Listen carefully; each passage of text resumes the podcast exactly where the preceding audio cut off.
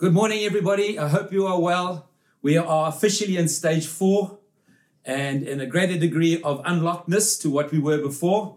And it's been a long haul. I trust that you are well. I trust that your hearts are strong, your minds are good, your emotions are in check. Um, I want to tell you, friends, it's been a tough week uh, for me. I'll tell you a story about a tough week that it's been for me. But I'm trusting that this this morning you'll leave this broadcast with a with a, with a, with a sense of hope and expectation and something to put your hands to. Uh, but first of all, just my story this week. I haven't had a great week. Um, if you speak to my wife, she will tell you that I've had a terrible week because my terrible week has unpacked and unloaded itself on my family as well. And uh, I got to the side a great first half of the week, and then I just nosedived the rest of the week. And the reason why I nosedived is that I started getting into Twitter and social media, and I started disagreeing with some of the decisions that were being made by government and some of the implementation of what's been going down. And I kind of, I kind of went into this. It's what I call for my my life when I walk into home affairs. The spirit of home affairs came upon me. It's like this immovable, unhelpful, uh, uncourteous, just a place of can anything get done here? Can anything good come out of this mode that started to come over me? And uh, I had to find a way to dig myself out of it, friends. But uh, it was, and, and who knows whether my, my musings around whether the, what the government's doing is right or wrong is even right or wrong. But in my mind, I was very right and I wasn't enjoying some of the things that they were doing.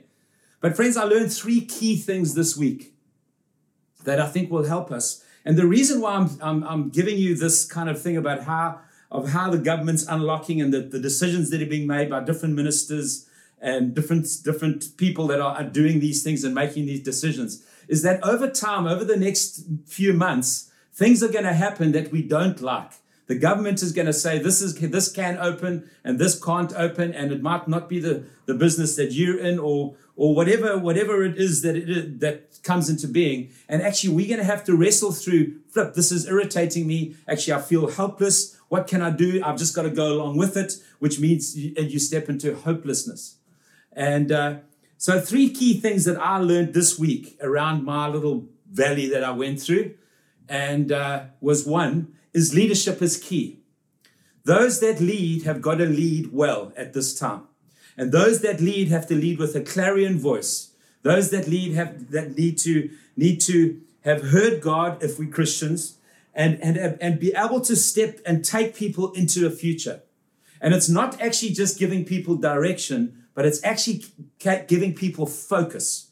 We've got to stay focused at this time as to, into what, as a church, particularly as to what God's called us to. But I think across the board, it's not just the direction we're moving. We've got to stay focused and we've got to cut out what we don't need and stick to the plan and stick to what we need to do. So leadership was key. I realized, man, leadership is key. If I'm watching these broadcasts and I'm watching these leaders speak and it's not putting hope in me, we've got to make sure that actually we lead well in this time. The second thing that I learned, and this happened through a phone call with a mate, and I started unloading on him some of my some of my wrestles and struggles. And he said to me, Hey, Stan, those are not your battles to fight.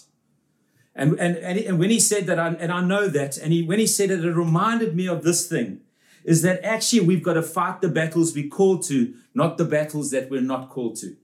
Leadership is key, and watch the battles that we're fighting, friends. Some of these decisions and some of these things that are happening are not our battles to fight. We've got to find a way to get through this in Jesus with the help of the Holy Spirit. But actually, some battles are not ours to fight. And the government decisions, the decisions that happen with cabinet and government are actually not my battles. I'm part of this nation. I'm not the decision maker. And we've got to be careful the battles that we choose to fight. And then thirdly was a comment that my wife said to me. She said, Stan, stop being cynical and critical of the government. You called to pray for them. And of course, I know that. And when it comes from your wife, and she's a little bit miffed with you because you're being a grumpy bear, and it's very hard to receive that at the time. And I said, ah, Oh, I know, but I'm not, I don't care. Friends, at this time, we've got to be in prayer. Whether we agree with the decisions that the government make or not, we've got to be praying for our government. And, and there isn't, we're not helpless, we have prayer. And prayer can move a nation, prayer can move a president's heart, prayer can move a cabinet minister's heart. A prayer, prayer can accomplish things that no human being can, can do. And we've got to make sure in this time, in, in all the wrestles of what's going to happen and how we go forward, that we are praying and we are praying more than we're moaning. Can we be praying more than we're moaning? If we are praying more than we're moaning, our moaning will decrease and our joy will increase. I can guarantee you that. The lessons I learned this week is one, leadership is key. Two, fight the battles that you're called to, not the ones you're not called to. And number three, be, be praying more than we're moaning. And uh, friends, let's let's be a people that are praying uh, the, for wisdom. And whether decisions are right or wrong, they are the decisions that are made. We've got to pray for wisdom, God's wisdom, and God's spirit to blow onto these things. But back to Jesus and the kingdom, because I think I think we've got to make sure that we are focusing on Jesus. And I've said this before. We've got to we've got to focus on the who, not the how.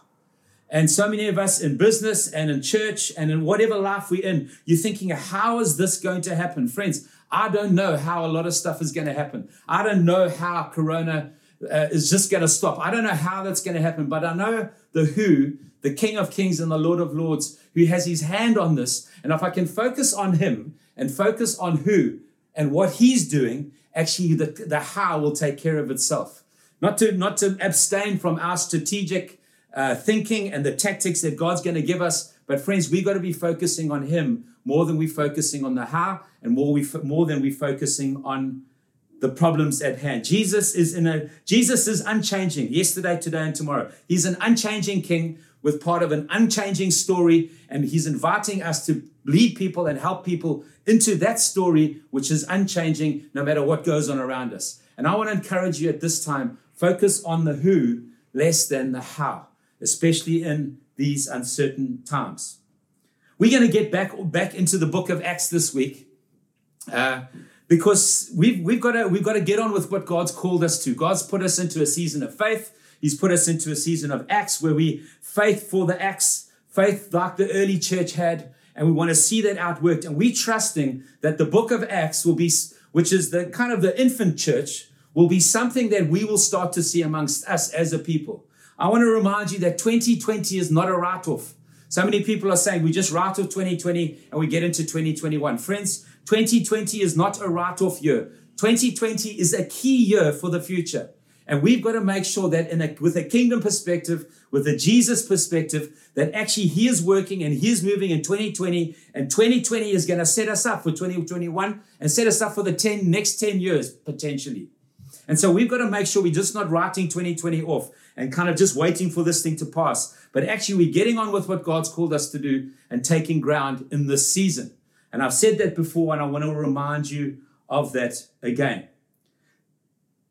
We used to say this, we, we've said this many times over the years of Glenridge, since before I was even on eldership. This is what was said. And maybe you've heard this said. If we could not meet as a church on a Sunday, would we as a church continue to grow? Would people continue to mature? Would, would the church continue to thrive? And if the answer to that is no, then actually our, our meetings potentially are doing more harm than good. And guess what? We're in the place where we can't meet on a Sunday and we are wanting and we are trusting God for the thriving and growing church of his kingdom to continue to move forward. We hear. But I want to pose another question to you an, an even deeper question. I want to ask you this question. If there was no technology, if there was no, no iPhones, and there was no digital platforms, and there was no online capability, there was none of that, which, which kind of we have at this stage because we kind of not meeting on a Sunday, but we kind of are meeting on a Sunday. But if we had no technology and all we had was the Bible the Holy Spirit, and some friends we could be in contact with, which that's all a disciple really needs. He needs the, the Bible, the Holy Spirit, and, and a community of people around them, around us. Would we continue to grow? If we didn't have Sunday meetings, would you continue to grow? Not just meetings in a building, but actually no meetings. Like all you had was the Bible, the Holy Spirit, and a few friends. Would you continue to grow? And I want to ask us that question because if the answer to that question is no, maybe our approach to Jesus and his kingdom is not what it should be. Friends, do I believe we should be gathering as church and, and uh, together in a, in, a, in a momentum and in a corporateness? Of course, yes, it's key. But, friends, I want to say if we are depending on those things for our growth and for our maturing and for our, our and that's the only thing that we have in Jesus. That's the only time we have with God is when we worship corporately or pray corporately or read or sit under the preaching of the word. Friends, I want to remind us again that is not enough. That is not what God has for us. God wants a personal walk, a personal relationship with Him, and a journey with Him of following Jesus into more of God and more of His exploits and more of what He wants to do in and around this planet. Which takes us back to the book of Acts. And I want to remind you, we did one, one, one preach in the book of Acts a few weeks ago in Acts chapter 1.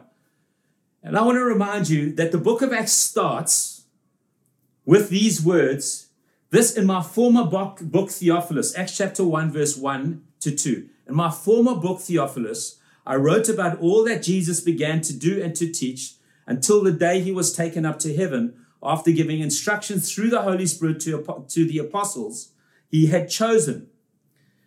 Can you, can you see in my former book Theophilus, it's what Jesus began to do and uh, to do and to teach. It was what he began to do. And the book of Acts is actually, it's often spoken of as the book of the Acts of the Apostles.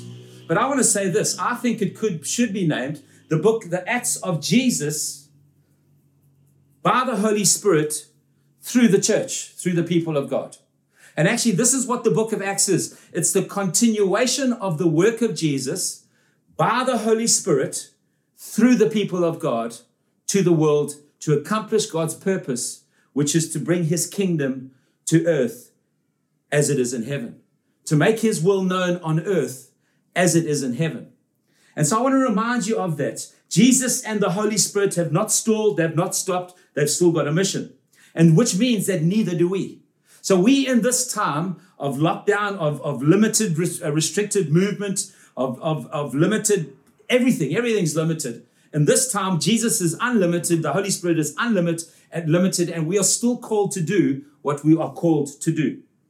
So, what I'm going to do is I'm going to take three theological big pieces out of the first couple of chapters of, of the book of Acts, just to get us back into Acts. Not going to be very expositional. It's going to be more just three big theological pieces. And then I'm going to, I'm going to land on the third theological piece and unpack that for us as a community, as Glenridge, with some values and some, some, some uh, traits, some things that God has given us for this season which haven't changed. The first big thing is this. The first big theological idea is this, is that we are in a new kingdom, or you probably could better say we are in a restored kingdom. And we get that. Why, why, how do we know that? Why do we know that the book of Acts opens with this kingdom of God being established and Jesus being enthroned as king? Well, we see that with his ascension in Acts chapter 1, verse 9 to 11, where we see Jesus is ascended on the clouds, and it says, And they were sat there looking at them, and the angel said to them, What are you looking at? He's coming again. Get on with the work. It almost kind of has it, they don't say that, but it kind of has that feel. Listen, what are you looking at? Stop being what? Get on with it. Now that he's ascended, get on with it. And that ascension in Acts chapter 1, verse 9, what it's a, it's a picture that comes from Daniel chapter 7. And Daniel chapter 7 says this in verse 14. It's talking about this, this new, this son of man that was coming, this new king that was coming. In verse 14, he says this He was given authority, glory, and sovereign power. All nations and peoples of every language worshipped him. His dominion is ever an everlasting dominion that will not pass away, and his kingdom is one that will never be destroyed.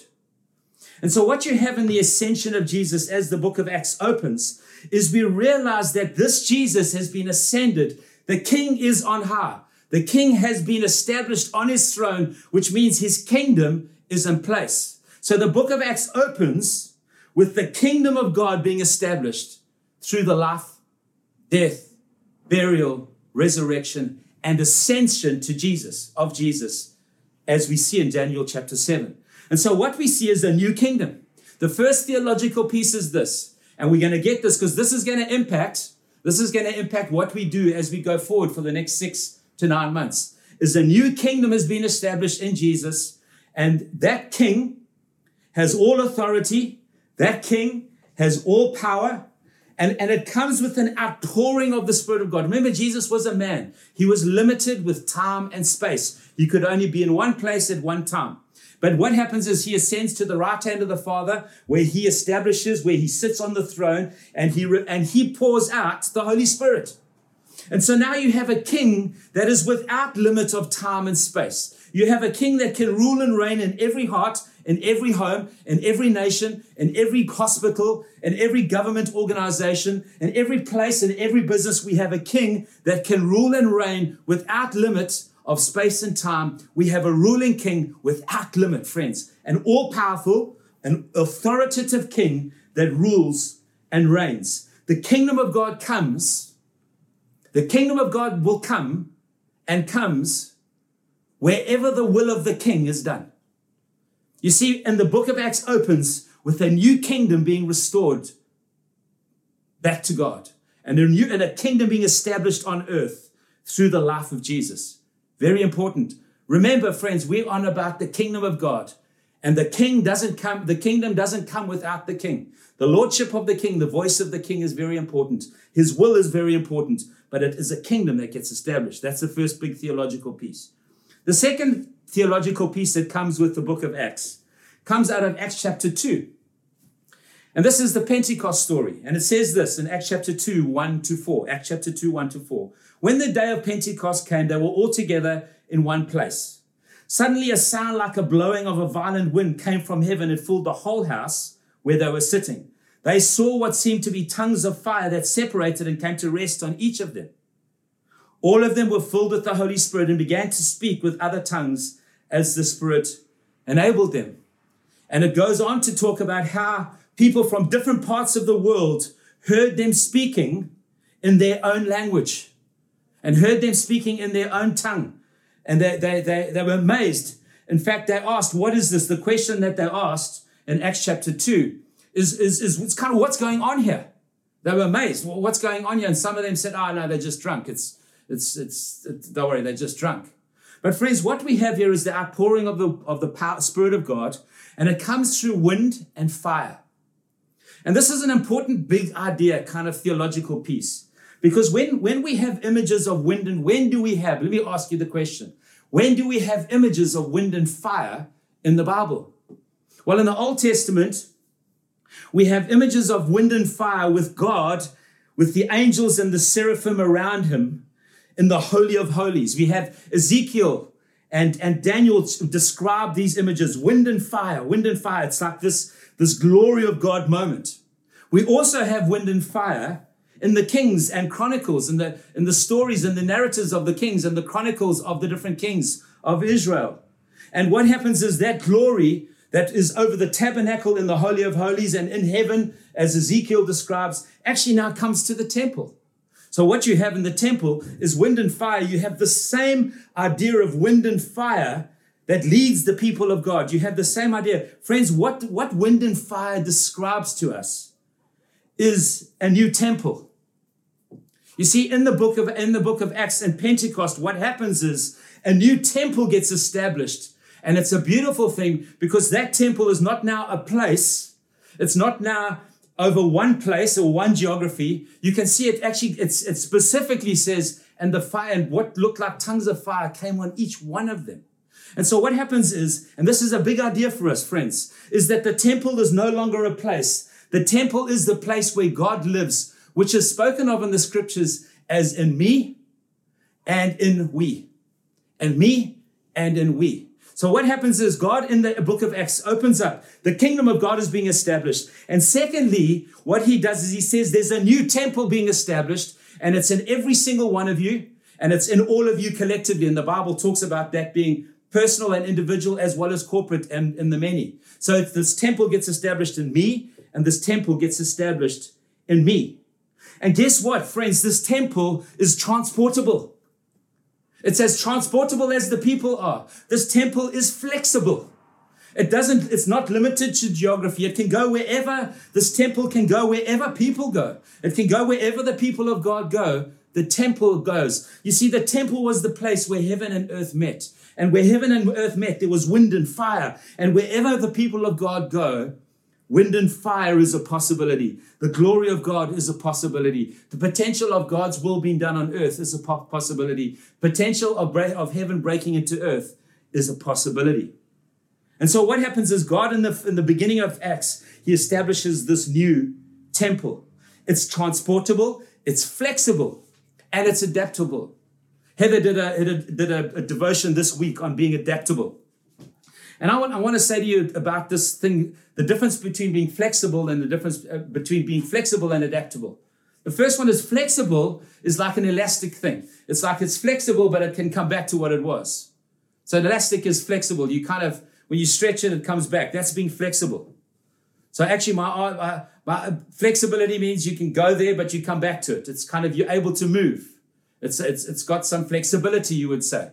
But being adaptable is a little bit different because being adaptable means that you move, but you don't change. You need to, you move to new shapes. You move to new things. You, you move to, to new contexts and new ways of meeting. And you move to digital platforms instead of personal platform uh, interaction one on one in the flesh. It's adaptable. And we, as the people of God, when we look at this temple that comes on each one of them, you realize it's trying the, the, the temple, the presence of God, the, the, the, the, this, this incredible ministry that God's giving us, given to the church, is both is transportable, it's flexible, and it's adaptable. Friends, friends, we are going to have to learn in these days to come to be adaptable to change the way we do things for the sake of the future in the kingdom, in business, in every way. In fact, if you don't, we're going to die.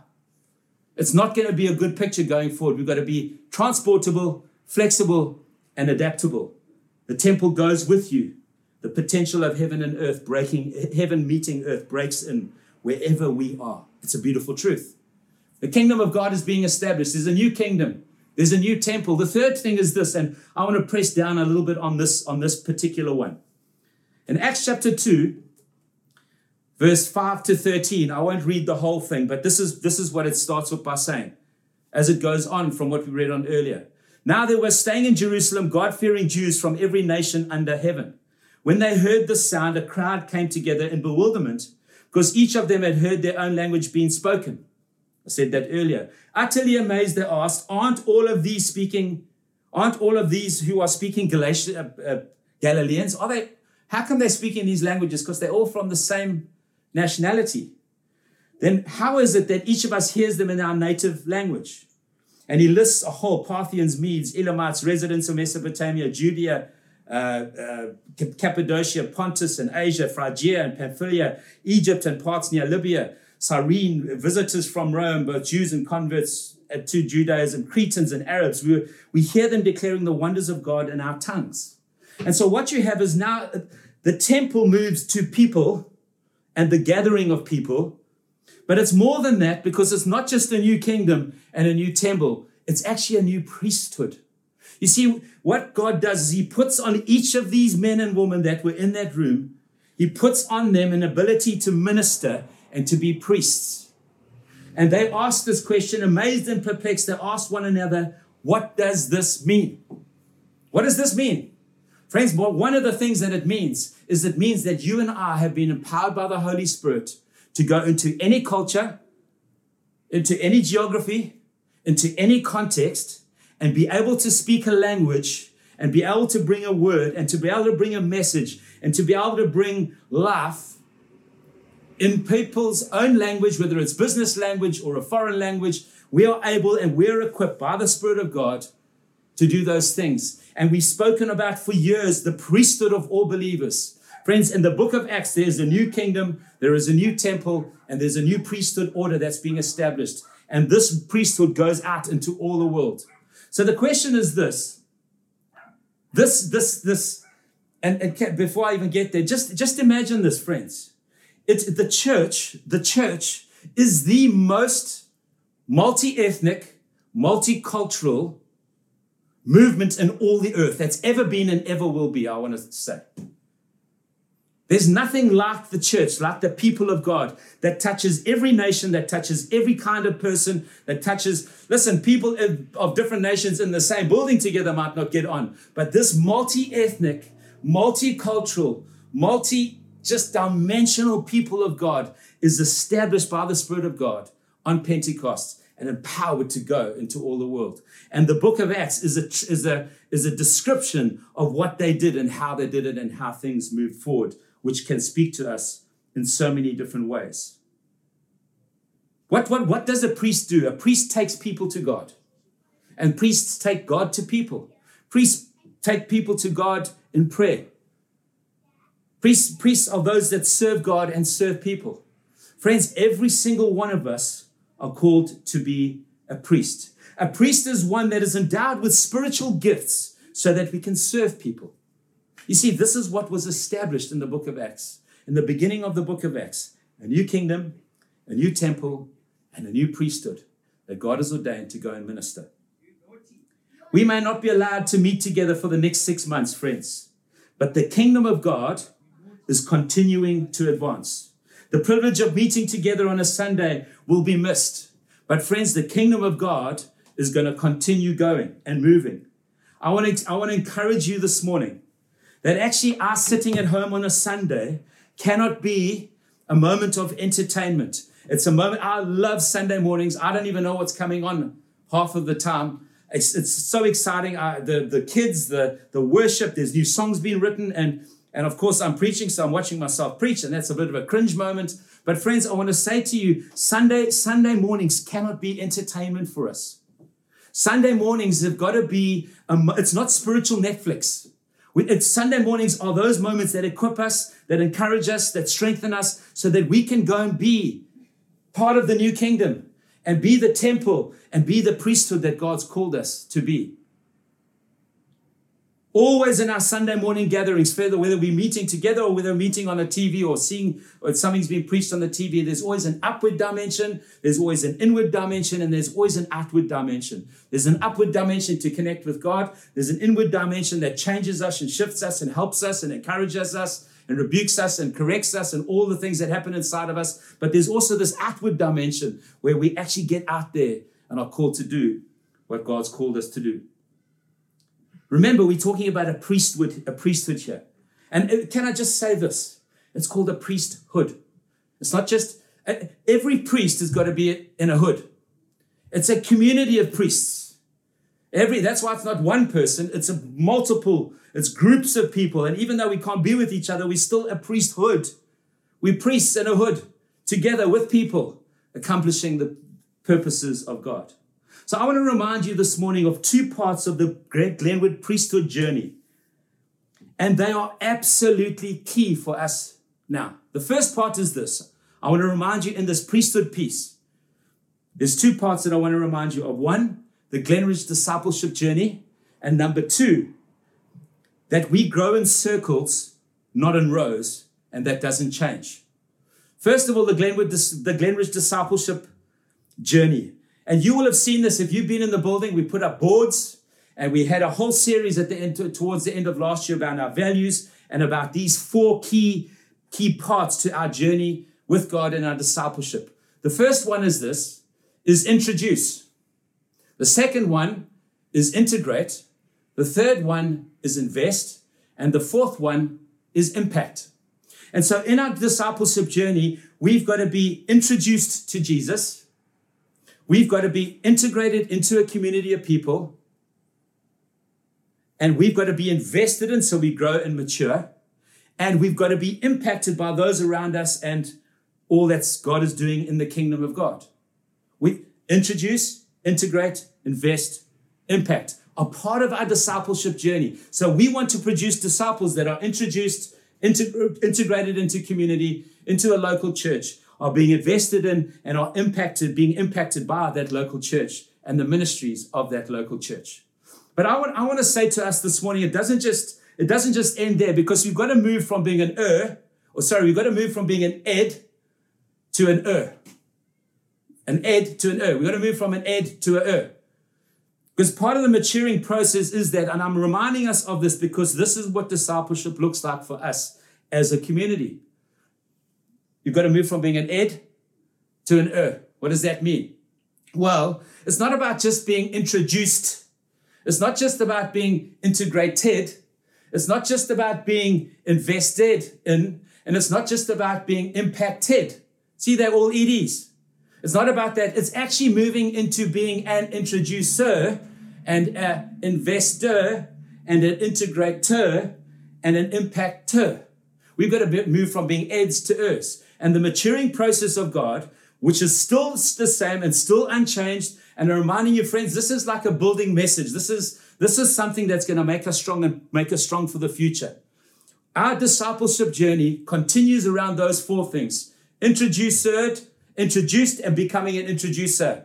An, an, an, integrated person becoming an integrator. Friends, if you are not in a small group at this time, there's moments now, there's platforms, there's on the WhatsApp number, there's information. There is, there's uh, on the website, there's information. If you want to get connected into a small group now, and I want to, and I want to hugely encourage you, you need to do that now. We need to get more, more than ever. You need to be integrated into a community.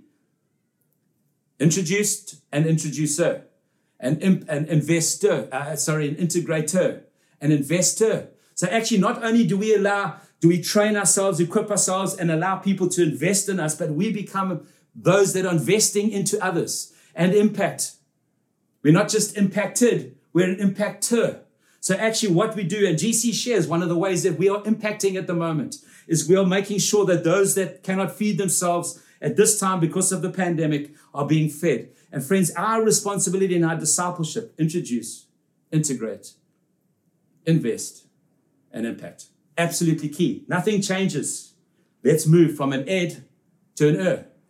The second part, which is, which is key for our Glenridge disciple priesthood journey that we are on, is that we've said this for, for, for years now. We grow in circles, not in rows, which means you can't just come to church once on a Sunday and expect that to be the only thing you need to grow, where you're sitting in rows, in big groups. Actually, we grow in circles, in small groups. And, and what I want to give us today is something that we have taught home group leaders and we have taught into the life of the church in many different forums. But I want to remind us that this is key now and is especially key now in the moment that we are in. We grow in circles, not in rows. We've said this. We want to be a church of home groups that meet on a Sunday, not a Sunday gathering that has home groups, which means our integration and our community life has got to be strong and being strengthened in God and in the Holy Spirit. And relationships and friendships and fellowship has all got to happen at, at, in, in this process. And it's part of our discipleship journey. So we grow in circles, not in rows. So there's four parts that we have spoken about of this growing in circles piece. And I want to I want to encourage us and and we've we've used the language of a trellis. A vine needs a trellis. It needs if you've gone to a vineyard, you'll see there's these, these lines, these wires that kind of uh, go from post to post. And then the vines are taken and the vines are hooked onto these, these, these trellises. And then slowly but surely, that's what actually makes the vine grow. And it grows in, in a direction and it goes up and, and it does all that it's meant to be. And so what God has given us, He's given us a four part trellis to make sure that we can be guided and that we can, that growth can be promoted to us and around us and through us in our circles. And friends, this works, I believe, not just for small groups in church, any circle you're in. If you are in a, a business circle, if you're in a family circle, if you're in a, in a, in a, in a Zoom circle, if you're in a digital circle, these things are what needs, these are the things that make um, circles of believers particularly healthy. But actually, anybody that puts these two things into practice will begin to grow. And it's four key things. And the first one is this prayer. First one is this. Let me give you four. It is prayer, it is care, it is reach, and it's empowerment. It is prayer, it is care, it is reach, and it's empowerment. What is prayer? What do I mean by prayer? Friends, it's, it's amazing to, to see, and, and studies have been done, and we looked at a book called um, Small Groups, Big Impact. And they made this assessment. Let me read what they said. Let me read what they said. And when I talk about prayer, I'm not talking about being in a prayer meeting. And I want to encourage you, by the way, to get on to Thursdays, 7.30 prayer meetings on Facebook Live. It is absolutely profound what God is doing. If you don't know what that means, phone a friend, find out how you can do it. And if you haven't got data, please let some of us know so that we can get you data so you can be part of it if we can. But this is this is what this book said. When leaders have a growing prayer life, more people are drawn to their group and into life-changing relationship with Christ. Our research reveals that leaders with a strong prayer life have groups that are more than four times more fruitfully evangelistically. More, more than four times more fruitful evangelistically. Of the leaders with a strong prayer life, 83% reported that their group has seen someone come to Christ in the past nine months. But only 19% of the leaders with a weak prayer life could say the same. Life giving ministry depends on God and His abilities, not on you and your abilities. Friends, in our circles, in our home group circles, in our, in our business circles, prayer and prayer for the group and prayer for the people is absolutely key. And that doesn't change. In fact, even more so, your sphere of influence, your, your work group, your business group, your, your employees, your, your exec, your other managers, your, you need to be praying for them. We need to be praying for them. Prayer is the first key. And we, we say, uh, we say this to our leaders. Prayer trumps prep. Rather than prepping for a home group, we're saying rather pray for your home group because the life of God is there when you start to pray, even if your prep is not what it should be. So, the first one is prayer. Small groups. You want to want to grow in your circles. Number one, it is prayer. The second one is care. Care. Loving and helping people. Helping people connect deeply. Friends, at this time, as priests, remember we're talking about this new kingdom, a new temple, and a new priest. As priests, we need to be helping care for people in the circles that God has put us in, which means we've got to help people connect. We've got to be vulnerable. We've got to teach people to, to know what people need. We've got to be vulnerable. We've got to be in these vulnerable relationships. And it's been amazing to see how the stats are that people are more vulnerable in Zoom than what they are in real life. It doesn't make sense, but it is what it is. Friends, we need to connect and care for each other in this time. The third thing is reach. And this is simply we've got to live beyond ourselves. Any circle that lives for the benefit of itself is not going to be healthy any circle, any small group, any Zoom digital group, circle is not going to be healthy if it doesn't, if it doesn't reach beyond itself. And friends, we've got to make sure that in all that we're doing, and I want to encourage you, friends, get into a group, get connected into a group, into a small group, into the go through the channels to, to, to find out how you can do that so that we can, so that you can be under the prayers of a small group leader or of a, of a, of a group of people, that you can be under the care of a, of a group of people and you can be encouraged to reach and live beyond yourself way more than what we are now. If we get introspective in these times, it is going to be very help, help. It's not going to do any, it's not going to help us in any way. We need to be reaching beyond ourselves and living beyond ourselves. And then the fourth one is empower. Every circle, every group that meets in God has got to be multiplying. It's got to be seeing the gifts in others and drawing those gifts out and saying, No, you can minister. You have been given. You are part of the, the priesthood that is now available. And actually, let's see what your spiritual gifts are and let's begin to use them. Let's see what your talents are and begin to use them. Actually, we are got to, we've got to continue as a church, friends, to continue to multiply over this time. The reality is this, friends. The reality is this is that we are probably not going to be able to meet as a as a church in a building all together like we used to for the next six months. So this is our new normal, friends. And unless the priesthood rises up and we start, we continue with our introducing, integrating, investing, and impacting journey, we're going to start to move down. Unless we, we understand that we're a priest and we grow in circles and we get connected into those circles where there's prayer, there's care, there's reach, and there's empowerment where actually there's a continued multiplying. Friends, 2020 is going to be a year to forget, not a year to remember. Friends, what God has for us in 2020 is profound, and we've got to go after it in Him and trust Him for that. I want to remind you this morning, friends, that actually what God has for us as a church is unchanged. And what the kingdom has got, what God has in mind for His kingdom over this time is unchanging. We are going forward. We are going forward in God and we are going to kind of get back up, geared up, and start to move into what God has for us. Friends, the kingdom is in place, the king is on his throne. The temple has been reconstituted, and it's you and me together and on our own.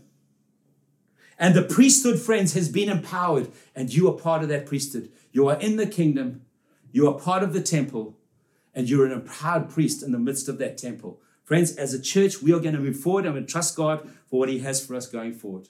We bless you, and I pray that the kingdom of God would land itself in your in your family and all that you do, and His will will come. His heavenly will will come to your earthly plan. And I pray that God's that you would understand the intimacy of the temple. And I pray that you would be empowered to be the priest that God's called you to be in these coming days. Bless you. Love you guys. And we'll see you on the screen some other time. Bless you.